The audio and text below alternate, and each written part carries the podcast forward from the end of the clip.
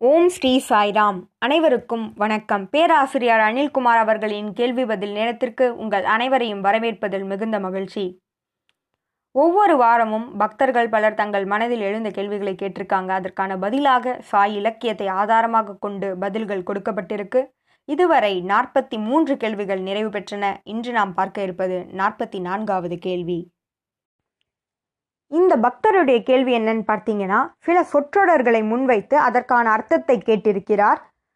இரண்ய கர்ப்பா மகா காரணதேகா துரியா இது போன்ற வார்த்தைகளை கேட்டிருக்கிறார்.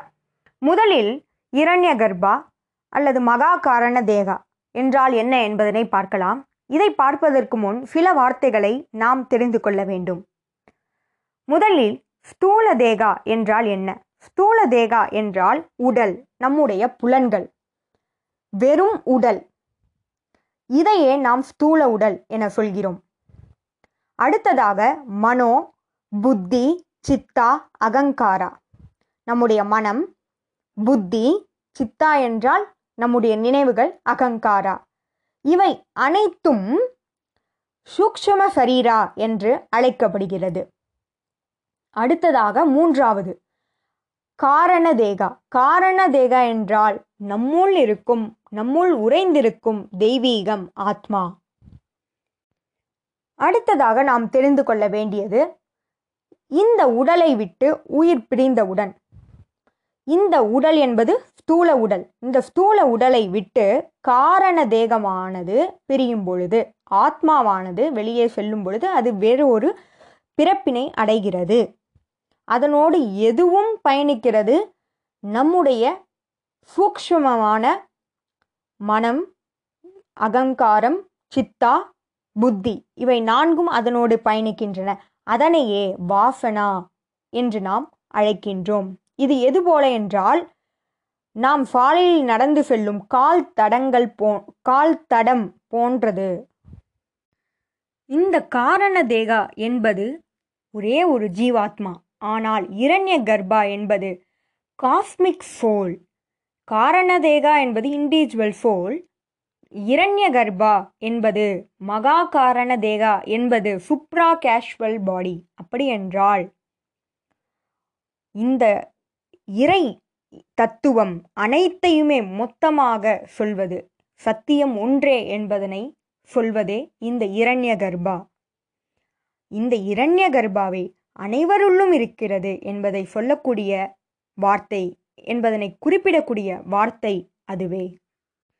உதாரணமாக மனிதன் மனித சமுதாயம் என மொத்தமாக சொல்வதைப் போல காரணதேகா மகா காரணதேகா என்றால் அதையும் மொத்தமாக நாம் சொல்வதற்கான பொருள். அவ்வார்த்தையின் பொருள் அதுவே. அடுத்ததாக இந்த பக்தருடைய கேள்வி துரிய அவஸ்தா என்றால் என்ன? இந்த வார்த்தையை தெரிந்து கொள்வதற்கு முன் நாம் தெரிந்து கொள்ள வேண்டிய வார்த்தை ஜாக்ரத் ஜாக்ரத் என்றால் விழிப்பு நிலை. ஸ்வப்னா என்றால் தூங்கும் நிலை.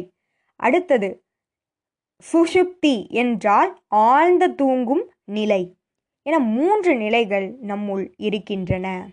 இப்படி எடுத்துக்கொள்வோம். ஜாக்ரத் என்றால் மனம் உடல் ஆத்மா மூன்றும் விழிப்பு நிலையில் உள்ளது. அடுத்த நிலை ஸ்வப்னா.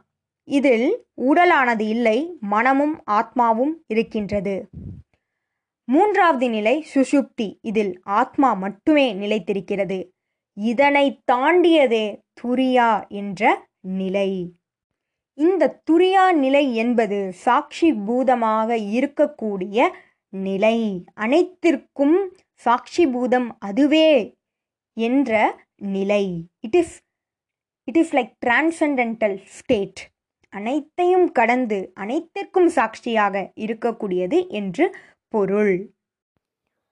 பகவான் இதனை மிக அழகான எளிமையான உதாரணம் மூலம் விளக்குகிறார். அது என்னவென்றால் ஒரு புளியம்பழம் இருக்கிறது. அதன் மேல் இருக்கும் பட்டை. அதை நீக்கினால் உள்ளே நாம் சமைக்க பயன்படுத்தும் புளி இருக்கும். அதற்குள் இருப்பது கொட்டை. அதை சுவாமி என்ன சொல்கிறார்?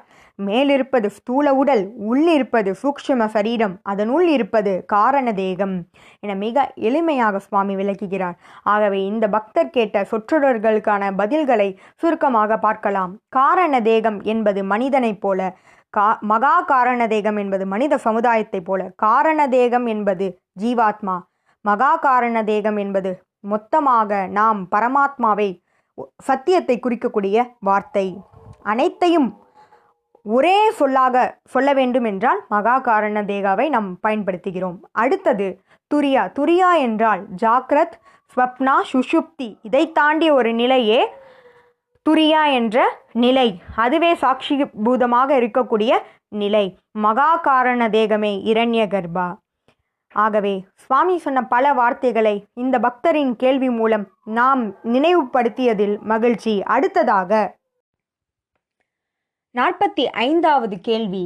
இந்த பக்தருடைய கேள்வி என்னன்னு பார்த்தீங்கன்னா how to travel from I to I உலகியல் நான் என்பதிலிருந்து இறை தத்துவத்தை ஆத்ம தத்துவத்தை அந்த நான் என்பதனை அடைவது எப்படி என்பது இந்த பக்தருடைய கேள்வி. முதலில் இரண்டிற்கும் உள்ள வேறுபாட்டினை நாம் தெரிந்து கொள்ள வேண்டும். இந்த உலகியல் நான் என்பது நம்முடைய பெயர் புகழ். நாம் எந்த குடும்பத்தைச் சேர்ந்தவர்? பிறகு நம்முடைய வேலை புகழ். இவை அனைத்தும் நான் நம்முடைய அகங்காரம். அனைத்துமே இந்த நான் உலகியல் நான். இதிலிருந்து ஆத்ம தத்துவத்தை உணர்வது எப்படி? இந்த உலகியல் நான் என்பதிலேயே நான் உடல் நான் மனம் நான் புத்தி இவை அனைத்தும் வந்துவிடுகிறது இந்த நானிலிருந்து ஆத்ம தத்துவத்தை அடைவது எப்படி? இதுவே இந்த பக்தருடைய கேள்வி. துவைதத்திலிருந்து அத்வைதத்தை அடைவது எப்படி? இருமைத்தன்மையிலிருந்து ஒருமையை நோக்கி பயணம் செய்வது எப்படி? இதுவே கேள்வி. இந்த பயணமானது மிக மிக எளிமையானது. என்ன எளிமை என்றால் நாம் விசாரணை செய்ய வேண்டும். யார் சொன்னது போல? பாபா நம்முடைய சுவாமி சொன்னது போல நாம் விசாரணை மேற்கொள்ள வேண்டும். அது என்ன விசாரணை? ஆத்ம விசாரணை. நான் யார்? நான் இந்த பெயரா? இல்லை. நான் உடலா? நான் புத்தியா? நான் என்னுடைய வேலை பார்க்கும் அந்த குறிப்பிட்ட விஷயமா? இல்லை. நான் இந்த நாடா? நான் குழந்தையா? நான் முதியவரா? இதுபோல பல கேள்விகளை நாம் நமக்கு நாமே கேட்டுக்கொள்ள வேண்டும். இவை அனைத்திற்குமான பதில் என்ன? நான் உடலா? இல்லை. நான் மனமா? இல்லை. நான் புத்தியா? இல்லை. நான் இந்த நாடா? இல்லை. நான் இந்த பெயர் கொண்டவனா? இல்லை. நேத்தி நேத்தி நேத்தி. பகவான் சொல்வது போல நேதி நேதி நேதி. நேதி என்றால் என்ன? இல்லை. இந்த நேதி சித்தாந்தமே ஆத்ம விசாரணை நாம் செய்யும் பொழுது நமக்கு இந்த நாணிலிருந்து ஆத்மாவினை புனிந்து கொள்ளும் நாணிற்கு அழைத்துச் செல்வது அல்லது பயணத்தை மேற்கொள்வதற்கு உதவி புரியும். அதுவே தத்துவம் அசி என்பதனை நமக்கு அறிய உதவியாக இருக்கும். சுவாமி ஒரு அழகான ஒரு உதாரணம் கொடுக்கிறார். ஒரு மனிதன் நீர் வைத்திருக்கும் பானையை தூங்குவதற்கு முன் பார்க்கிறான். அதற்குள் மின்சாரமானது சென்று விடுகிறது. அது இரவு நேரம். ஆதலால் அவன் இங்கும் அங்கும் தேடுகிறான். பிறகு அவன் ஓர் ஓர் விஷயத்தை கையில் பிடிக்கிறான். ஆனால் அது கட்டிலுடைய கால். அதுவல்ல நீர்ப்பானை என அடுத்த ஓர் பொருளை தொடுகிறான். அது மேஜை அதுவும் அல்ல என நாற்காலியை தொடுகிறான். அதுவும் அல்ல என இறுதியில் அந்த நீர்ப்பானையை தொடுகிறான். இதுவே பானை என அறிகிறான். அதுபோல சுவாமி நம்மை நான் உடல் அல்ல நான் மனம் அல்ல நான் புத்தி அல்ல நான் ஆத்மா நான் இறைவன் நான் தெய்வத்துவம் என்பதனை நேத்தி சித்தாந்தம் கொண்டு அறியச் சொல்கிறார் சுய விசாரணையை மேற்கொள்ளச் சொல்கிறார். இதுபோல பல கேள்விகளோடு உங்களை அடுத்த வாரம் சந்திக்கிறேன். ஜெய் சாய்ராம்.